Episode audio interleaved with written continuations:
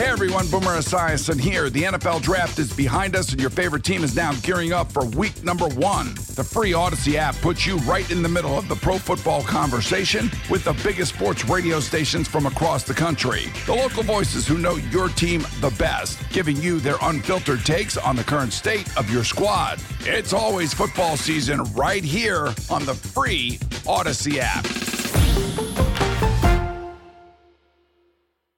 Keeping an eye on the NBA playoffs for you tonight. Boston defeated Indy um, 99 91.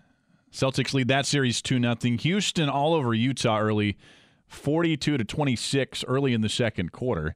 And the Bucks are beating up on the Pistons 111 to 94 in the fourth quarter. We'll keep you updated on those. We'll have some NHL scores, Stanley Cup playoff scores a little bit later. But let's bring on in Larry Holder of The Athletic to talk about the Saints schedule release. We went over it last segment. Larry, uh, welcome on in. What what a busy day here in uh, sports in Southeast Louisiana. One of the, the more busy, memorable days than I can remember, man.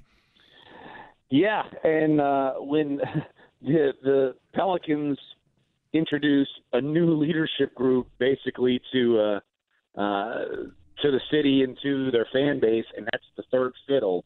It's uh, it, it's certainly something that uh, uh, made for a busy day. And yeah, over at the Athletic, let's see, I, we had Will Guillory doing the Pelicans. I jumped on the Saints schedule, and uh, I also jumped on, of course, the shift an athletic director at LSU. So yeah, crazy, uh, crazy day here uh, in Southeast Louisiana. Uh, no doubt. And third fiddle, David Griffin is playing on my show also. We'll talk David Griffin in hour number three if you're wondering, Pelicans fans out there. But Larry, let's let's talk about this schedule. And boy, is that opening brutal. And the Saints have had some brutal ones recently, but that four game stretch against four playoff teams from last year, um, now that's that's that's a heck of a way to open the season.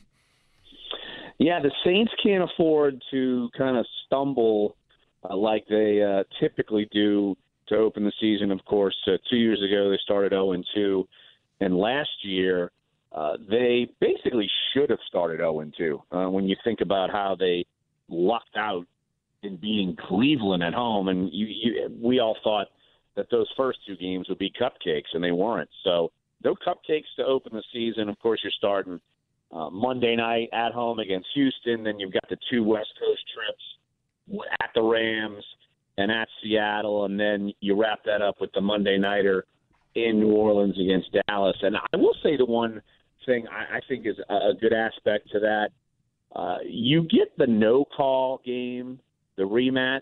You get that out the way early. That's not a game that's hanging over your head and a talking point throughout the season. Knock it out early and be done with it. Uh, and I think it's uh, it's kind of similar to uh, when you had to basically uh, have the rematch of the Minneapolis Miracle two years ago, uh, and the Saints were able to knock that out of the way. I think it was Game Six or so uh, when they were able to get that kind of off their chest, and so uh, if you look at anything there, I, I, think that's a positive aspect to, to get that game out of the way. Yeah, I hadn't really thought about that, Larry. It's, it's a fantastic point. I do think that that two game road stretch at the Rams and then at the Seahawks may be the most difficult two game road stretch of anybody in the National Football League. And um, I just wonder maybe, and maybe, I don't know, this is way too early to get an answer on this. I'm just wondering maybe they stay out on the West Coast there because, yeah, that's, that's going through the meat grinder early. Yeah, I don't think it's too early to think that. Uh, Saints are, uh, uh, I'm sure, already pondering this, and it makes total sense. I could point to Oxnard, California, uh, where the Dallas Cowboys have held training camp a bunch, and where the Saints actually during uh, the t- right before the 2011 season, they spent a week out there in training camp. It's all kind of set up out there for them. So there are places where they can do this. And so it would make complete sense to do that. And it's almost you're away from it all. You know, it's almost like a regular season, but you're away from any kind of distraction for a week. And maybe that's a good thing, uh, depending on what happens with the Rams game. If you lose, okay, maybe you gear up uh, and you play Seattle, and then, or if you win, you positive momentum and uh, and you zero in on, on the Seahawks. So yeah, I, I would be stunned if they didn't stay out there. Uh, it makes too much sense. Larry Holder with us, columnist for The Athletic New Orleans, covering the Saints at Larry Holder on Twitter. What, what are some of the other highlights and standouts of the schedule for you, Larry? I'd say the third quarter of the schedule because it's an entire slate of NFC South games, and it wraps up with the Thanksgiving uh, rematch at Atlanta this time. But yeah, you play every NFC South opponent. It's almost like we're just done with the Masters. It's almost like the Amen Corner where it's you make that turn, and that's where you can either plow ahead or fall behind, kind of a deal. Yeah. So I'd say that is certainly an interesting stretch uh, for the Saints, but a manageable one. You know, so it's uh, uh, you and and that third quarter, you got the bye week at the that right smack in the middle of the season, and you gear up for that. So, but yeah, that is a time where uh, you know if it, if the division's tight, that's where you want to try to make moves. In that that third quarter of this uh, schedule stretch, I saw too. It's interesting that your your divisional stretch is there and not at the end of the season. I mean, and typically you get those three, four uh, division games in a row to finish the season, uh, but not so here. And that brings us to the last quarter of the season.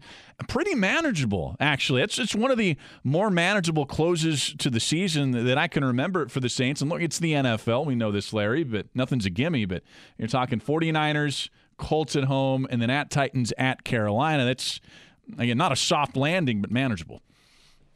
Yeah, manageable. Uh, but uh, look, it's uh, you're playing outdoors in potentially chilly temperatures uh, in Nashville and in Charlotte at the end of December, and uh, that could test the Saints' mettle. Uh, there's no doubt about that. Uh, you know, it's uh, it helped last year. Their final two home games uh, were the week 16 and 17, and they didn't even have to do anything week 17 because they had already clinched. I mean, that's when Teddy Bridgewater's playing, but but still, you would uh, uh you, you hope you taking care of business by then, uh, and the Saints put themselves in good position. But it's, uh, uh, yeah, it, it is curious that the NFL, at least I have not taken a good look at anybody else's schedule, to be honest with you. So I don't know if that's a trend around the league, but uh, we're used to seeing uh, the NFC South a lot of those games at the end, and, and it is curious that they they put that in the third quarter of the season and not the final quarter of the season. Thanksgiving uh, Day game or night game against Atlanta again. It's it's kind of becoming a tradition, and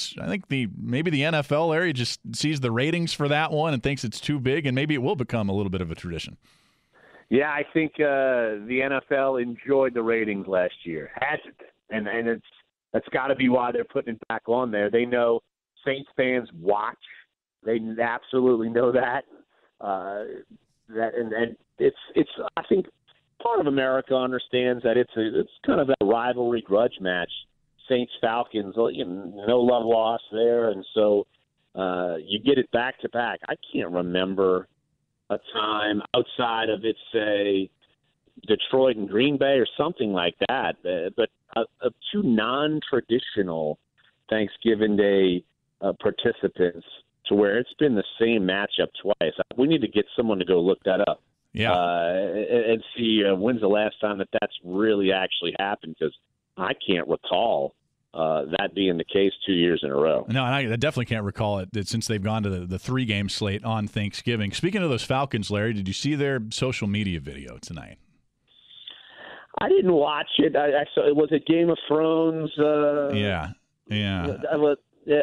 Fast forward to about 41 seconds in there, and they have, uh, well, direct shots at the Saints. And I suppose, uh, look, maybe they deserve to fire back after what the flack we've been giving them for so long, but it, it was interesting. Anyways, it was interesting. Hey, uh, that, that, that just goes to show you that. Uh, that rivalry is still rolling strong. and, and, look, and I think I think if we say that, I think the Falcons are going to be better this year uh, I mean, when you don't have Deion Jones and Keanu Neal, uh, key pieces to your defense, uh, missing most of the season, uh, it, it's certainly something that you can't replace. And so I think Atlanta is going to be better this year than they were last year. So I would uh, I'd gear up Saints fan. Uh, Larry Holder also wrote today about uh, Joe Alleva stepping aside, and we learned tonight Scott Woodward on his way to LSU. What do you make of this, Larry? I think uh, you Baton Rouge can't throw a parade big enough. for uh, the, the exit of uh, Joe Alleva, and then bringing back Baton Rouge native LSU alum, uh, bringing him home from Texas A&M. But like this isn't just a Will Wade thing. I think everybody uh, who's in tune with LSU understands this is a bigger scope of of just things going awry uh, with two of the you know bigger programs on campus. When you're talking football, we've seen the coaching debacles there. Uh, we've seen the coaching debacles with the basketball team. We forget just Will Wade. I mean, he whiffed twice before that with Trent Johnson and Johnny Jones, and now he gets a guy who he really championed. And boy, this is up and comer. And then all of a sudden, you're not two years in, and there's crazy drama, and your program could be in trouble again. And guess what? That's on Alleva. You know, some of these other things where Alleva wanted to can Les Miles, but then he, they, you know, F. King Alexander then of course stepped in uh, and kept him, and then, then Jimbo Fisher got away. But that's just the president not trusting the AD to do the job, and of course that was when uh, there was really budgetary crisis uh, within the state, and so they couldn't stomach a buyout. But then you have to stomach it four games in the next season, so it's it, it's just a big cluster bleep, basically. You know, so I, I think this is and to go out and have a plan. Obviously, they had a plan. So the fact that what they went out uh, and got the new AD and made that happen, I think it's it's kind of a double plus for LSU uh, to show that they weren't, you know, even though it looks like maybe they were just reactive, but to go out and immediately turn mm-hmm. around and get Scott Woodward meant you were being Huge. proactive with this thing. Huge. Yeah. Uh, find Larry Holder's work at theathletic.com, and he's on Twitter at Larry Holder. Larry, appreciate it, man. We'll talk again soon. All right, Seth. Good talking to you, buddy. Hey everyone, Boomer Esiason here. The NFL draft is behind us, and your favorite team is now gearing up for week number one. The free Odyssey app puts you right in the middle of the pro football conversation with the biggest sports radio stations from across the country. The local voices who know your team the best, giving you their unfiltered takes on the current state of your squad. It's always football season right here on the free Odyssey app.